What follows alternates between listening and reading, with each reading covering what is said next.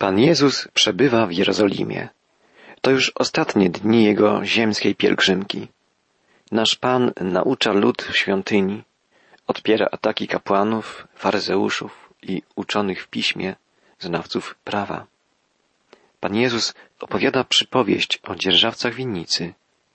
Czytamy o tym w dwudziestym rozdziale Ewangelii Łukasza, od wiersza dziewiątego.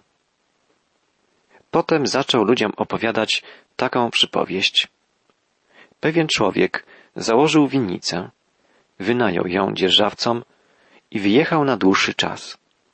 O właściwej porze wysłał do dzierżawców swojego człowieka, żeby odebrał od nich część zbioru z winnicy, ale dzierżawcy pobili go i przepędzili z pustymi rękami.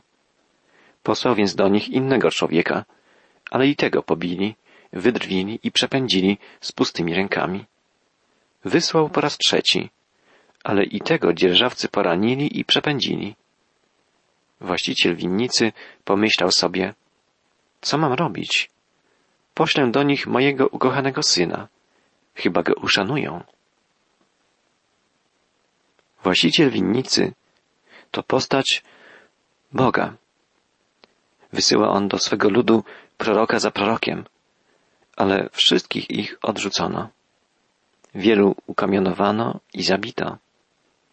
W końcu Bóg posyła swego syna, Jezusa. To on właśnie opowiada tę przypowieść i mówi wprost, co widzi w sercach i umysłach tych, do których mówi. Gdy dzierżawcy go zobaczyli, porozumieli się między sobą. To syn właściciela, zabijmy go, a jego posiadłość będzie nasza. Wywlekli go więc poza winnicę i zabili. Co teraz zrobi z nimi właściciel winnicy? Przyjdzie, pozabija wszystkich dzierżawców, a winnicę odda innym. Słuchacze zawołali, to niemożliwe. Jezus spojrzał na nich i powiedział, cóż więc mówi pismo? Kamień, który odrzucili budowniczowie, stał się kamieniem węgielnym. Pan Jezus mówi im, że mogą go zabić, ale nie mogą zniszczyć Bożego planu. Jezus cytuje Psalm 118. Kamień, który odrzucają, stanie się kamieniem węgielnym. To jest jasny obraz wydarzeń, które wkrótce nastąpią. Odrzucenie Jezusa i Jego śmierć na krzyżu przerodzi się w triumf zmartwychwstania i narodzin Kościoła w mocy Ducha Świętego. Jezus dodaje, kto się potknie o ten kamień, ten się roztrzaska, a na kogo kamień spadnie, ten zostanie zmiażdżony. To nasz Pan nawiązuje teraz do proroctwa Izajasza. Jezus jest skałą, na której zbudowane jest wszystko. W liście do Kolosan czytamy, że wszystko przez Niego i dla Niego zostało stworzone i że wszystko na Nim jest ugruntowane. Gdy sobie to uświadamiamy, powinniśmy przyjść do Niego jako grzesznicy ze skruszonym sercem.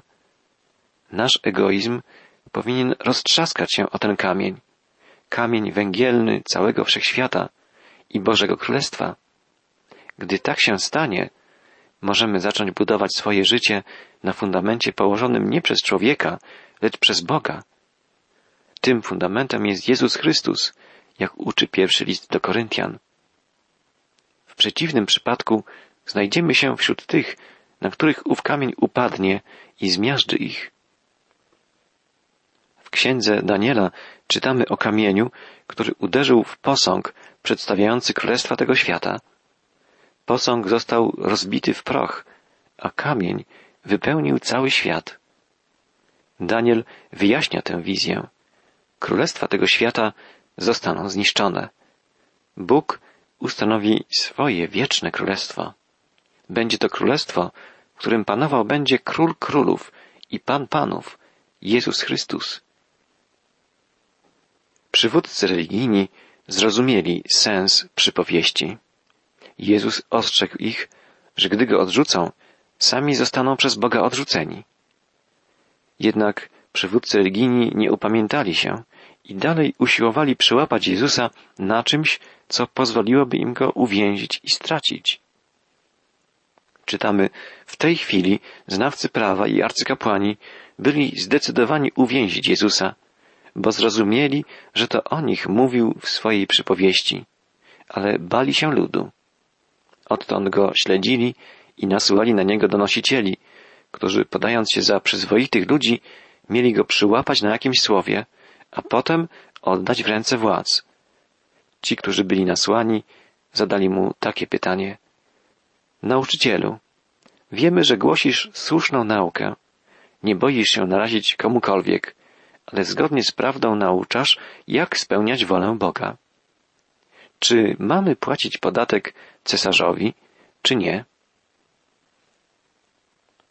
To pytanie mogli postawić Herodianie, zwolennicy Heroda, którzy dążyli do usamodzielnienia domu królewskiego Heroda i pozbycia się zwierzchnictwa rzymskiego Cezara.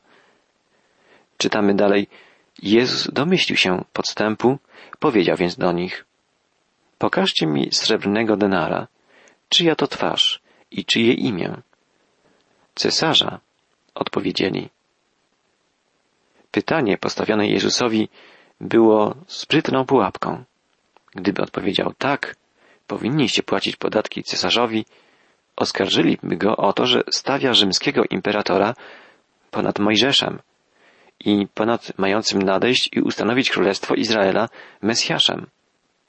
Gdyby odpowiedział nie, nie płaćcie podatków cesarzowi, mieliby podstawę do spowodowania zaaresztowania go przez Rzymian. Pan Jezus odpowiedział jednak w mistrzowski sposób. Poprosił ich o denara i zapytał, czyja podobizna na nim się znajduje. Odpowiedzieli, podobizna cesarza. Co się należy cesarzowi, oddajcie cesarzowi, odpowiedział wtedy Jezus. A co się należy Bogu, oddajcie Bogu.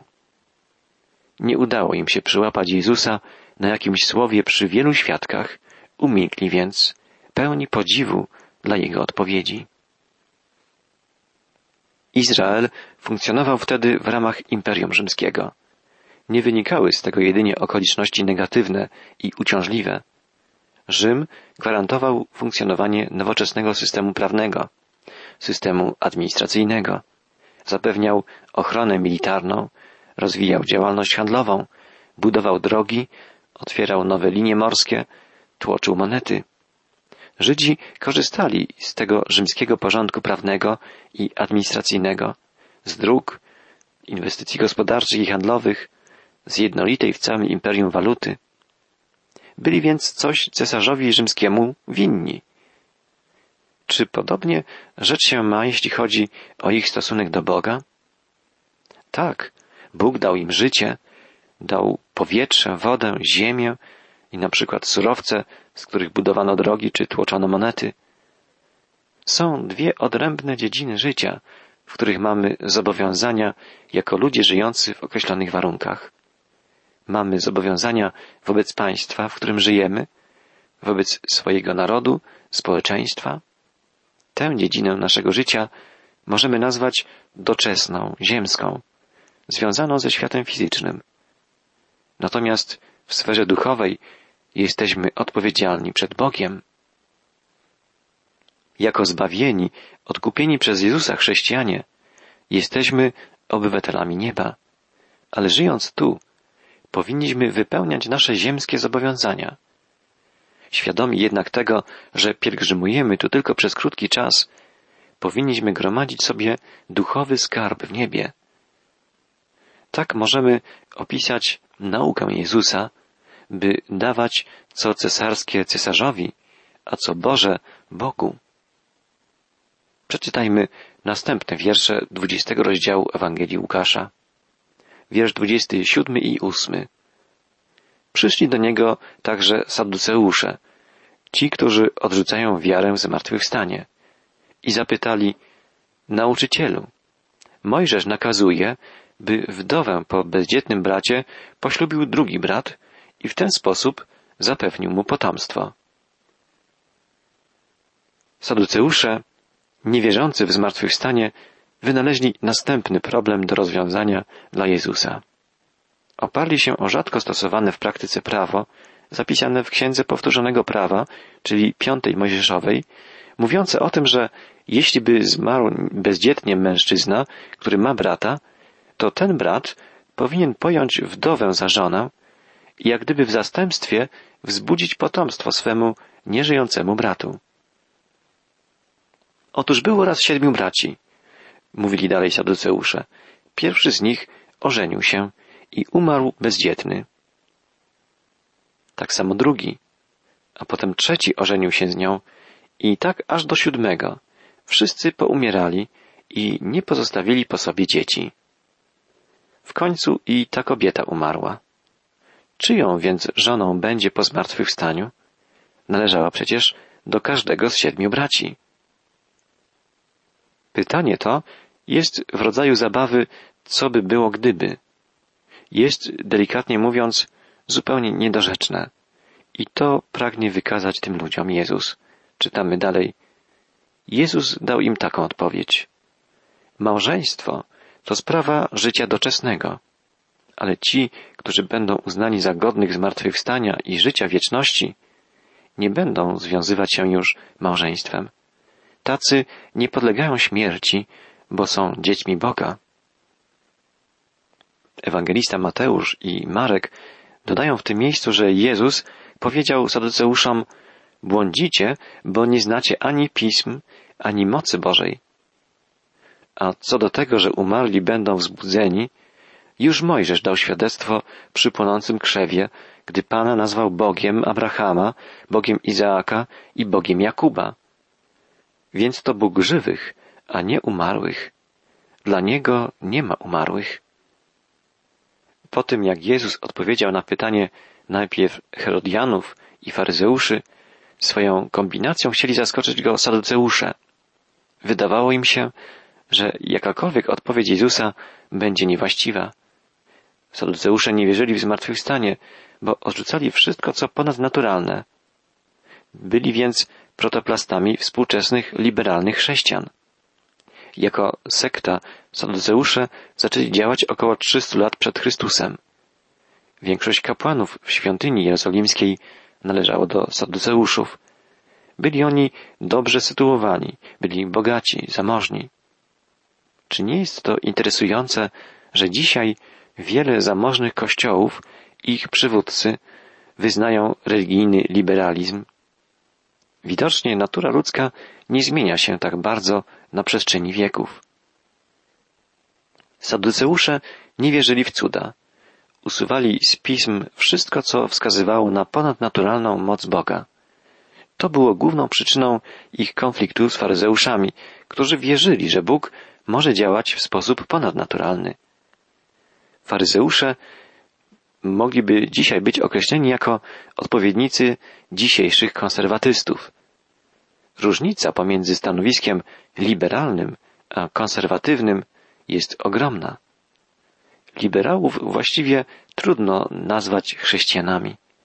Nie wierzą oni w nieomylność Biblii, nie wierzą w bóstwo Jezusa, w Jego narodzenie się z dziewicy, nie wierzą w zmartwychwstanie. Saduceusze, jako prekursorzy religijnego liberalizmu, byli największymi wrogami Jezusa. Byli też najbardziej zaciekłymi prześladowcami pierwszych chrześcijan. W czasie ziemskiej pielgrzymki Jezusa faryzeusze i saduceusze występowali przeciwko niemu wspólnie. Po śmierci Chrystusa faryzeusze nie byli już zainteresowani prześladowaniem Jezusa ani jego wyznawców. Co więcej, wielu faryzeuszów uwierzyło w zmartwychwstałego Pana i zostało jego uczniami. Natomiast saduceusze zaciekle zwalczali wczesny kościół chrześcijański. Możemy o tym przeczytać w trzecim i czwartym rozdziale dziejów apostolskich. Zmartwychwstanie Jezusa było jak papierek lakmusowy dla stanowiska saduceuszów, a dzisiaj jest tak samo testem dla ludzi liberalnych poglądach. I jedni i drudzy nie dali wiary wieści o zmartwychwstaniu Pana. Ciekawe jest to, że nie ma w Biblii wzmianki o jakimkolwiek saduceuszu, który by przyszedł do Chrystusa zatroskany o swoje zbawienie. Faryzeusz imieniem Nikodem nawrócił się i został wyznawcą Chrystusa. W szóstym rozdziale dziejów apostolskich, w siódmym wierszu czytamy, że znaczna liczba kapłanów przyjmowała wiarę chrześcijańską. Nie ma jednak wzmianki o tym, by nawrócił się ktokolwiek z grona Saduceuszów. Postawę Saduceuszów ocenił Jezus, mówiąc, że nie znają ani pism, ani mocy Boga. Bóg jest Bogiem żywych, a nie umarłych, podkreśla Jezus. Dla Jezusa śmierć nie jest kurtyną, która przesłania niewidzialny, mroczny świat niebytu. Mojżesz i Eliasz, jak przekonaliśmy się, patrząc na górę przemienienia, przebywają na łonie Abrahama, podobnie jak żebrak, którego poznaliśmy w przypowieści o bogaczu i łazarzu. Dla Boga wszyscy żyją. Dlatego objawił się Mojżeszowi jako Bóg Abrahama, Izaaka i Jakuba. Bóg jest Bogiem żywych, nie umarłych. Saduceusze nie potrafili nawet skomentować tej wypowiedzi Jezusa. Uczeni w piśmie powiedzieli natomiast, Nauczycielu, dobrze powiedziałeś. I nikt już nie śmiał o nic pytać Jezusa. Czytamy dalej. Jezus jednak postawił im pytanie. Jakże można powiedzieć, że Mesjasz to syn Dawida? Skoro sam Dawid mówi w księdze psalmów, powiedział Pan do mego Pana, zasiądź u mego boku, dopóki Twoich wrogów nie rzucę Ci do nóg. Jeżeli więc Dawid nazywa go Panem, to jak Mesjasz może być jego synem? Jezus mówi, układacie karkołomne kombinacje, żeby zadać mi pytanie, na które nie umiałbym odpowiedzieć. Nie zajmujecie się sprawami pierwszorzędnymi, ale drugorzędnymi. Zastanówcie się nad tym, co naprawdę jest istotne. Teraz ja wam zadam ważne i trudne pytanie. I Pan Jezus zacytował Psalm 110. Zapytał, jak to możliwe, że Dawid mówi o Mesjaszu jako o swoim Panu, a jednocześnie wiemy, że Mesjasz jest synem Dawida? Czy Mesjasz jest więc synem czy panem Dawida? To tak, jakby ktoś nazwał swego pra-prawnuka swoim panem. Jedynym rozwiązaniem jest to, że Mesjasz jest kimś więcej niż synem Dawida. Mesjasz musi narodzić się w cudowny sposób z dziewicy jako syn Boży. Dlatego Dawid może go nazwać swoim Panem. I mówi, rzekł Pan, czyli Bóg Ojciec, Panu memu, czyli Mesjaszowi, Chrystusowi, siądź po prawicy mojej. Pan Jezus mówi więc uczonym w piśmie, że jest Mesjaszem, że jest Synem Bożym, ale oni nie rozumieją tych słów. Czytamy w końcowych wierszach dwudziestego rozdziału Ewangelii Łukasza. Wszyscy ludzie słuchali Jezusa. On zaś tak odezwał się do swoich uczniów. Uważajcie na znawców prawa, którzy lubią chodzić w odświętnych strojach, lubią też, gdy się ich pozdrawia na bazarze, lubią honorowe miejsca w synagodze i pierwsze miejsca przy stole. Oni to, pod pozorem długich modlitw, zagarniają wdowi grosz, za to czeka ich surowy wyrok. Pan Jezus ostrzega swoich uczniów przed obłudą i pychą, przed płytką, powierzchowną religijnością uczonych w piśmie. Zajmują się nie tym, co trzeba. Są dumni i próżni. Zamiast pomagać innym, wykorzystują ich. Zamiast miłości, okazują ludziom pogardę.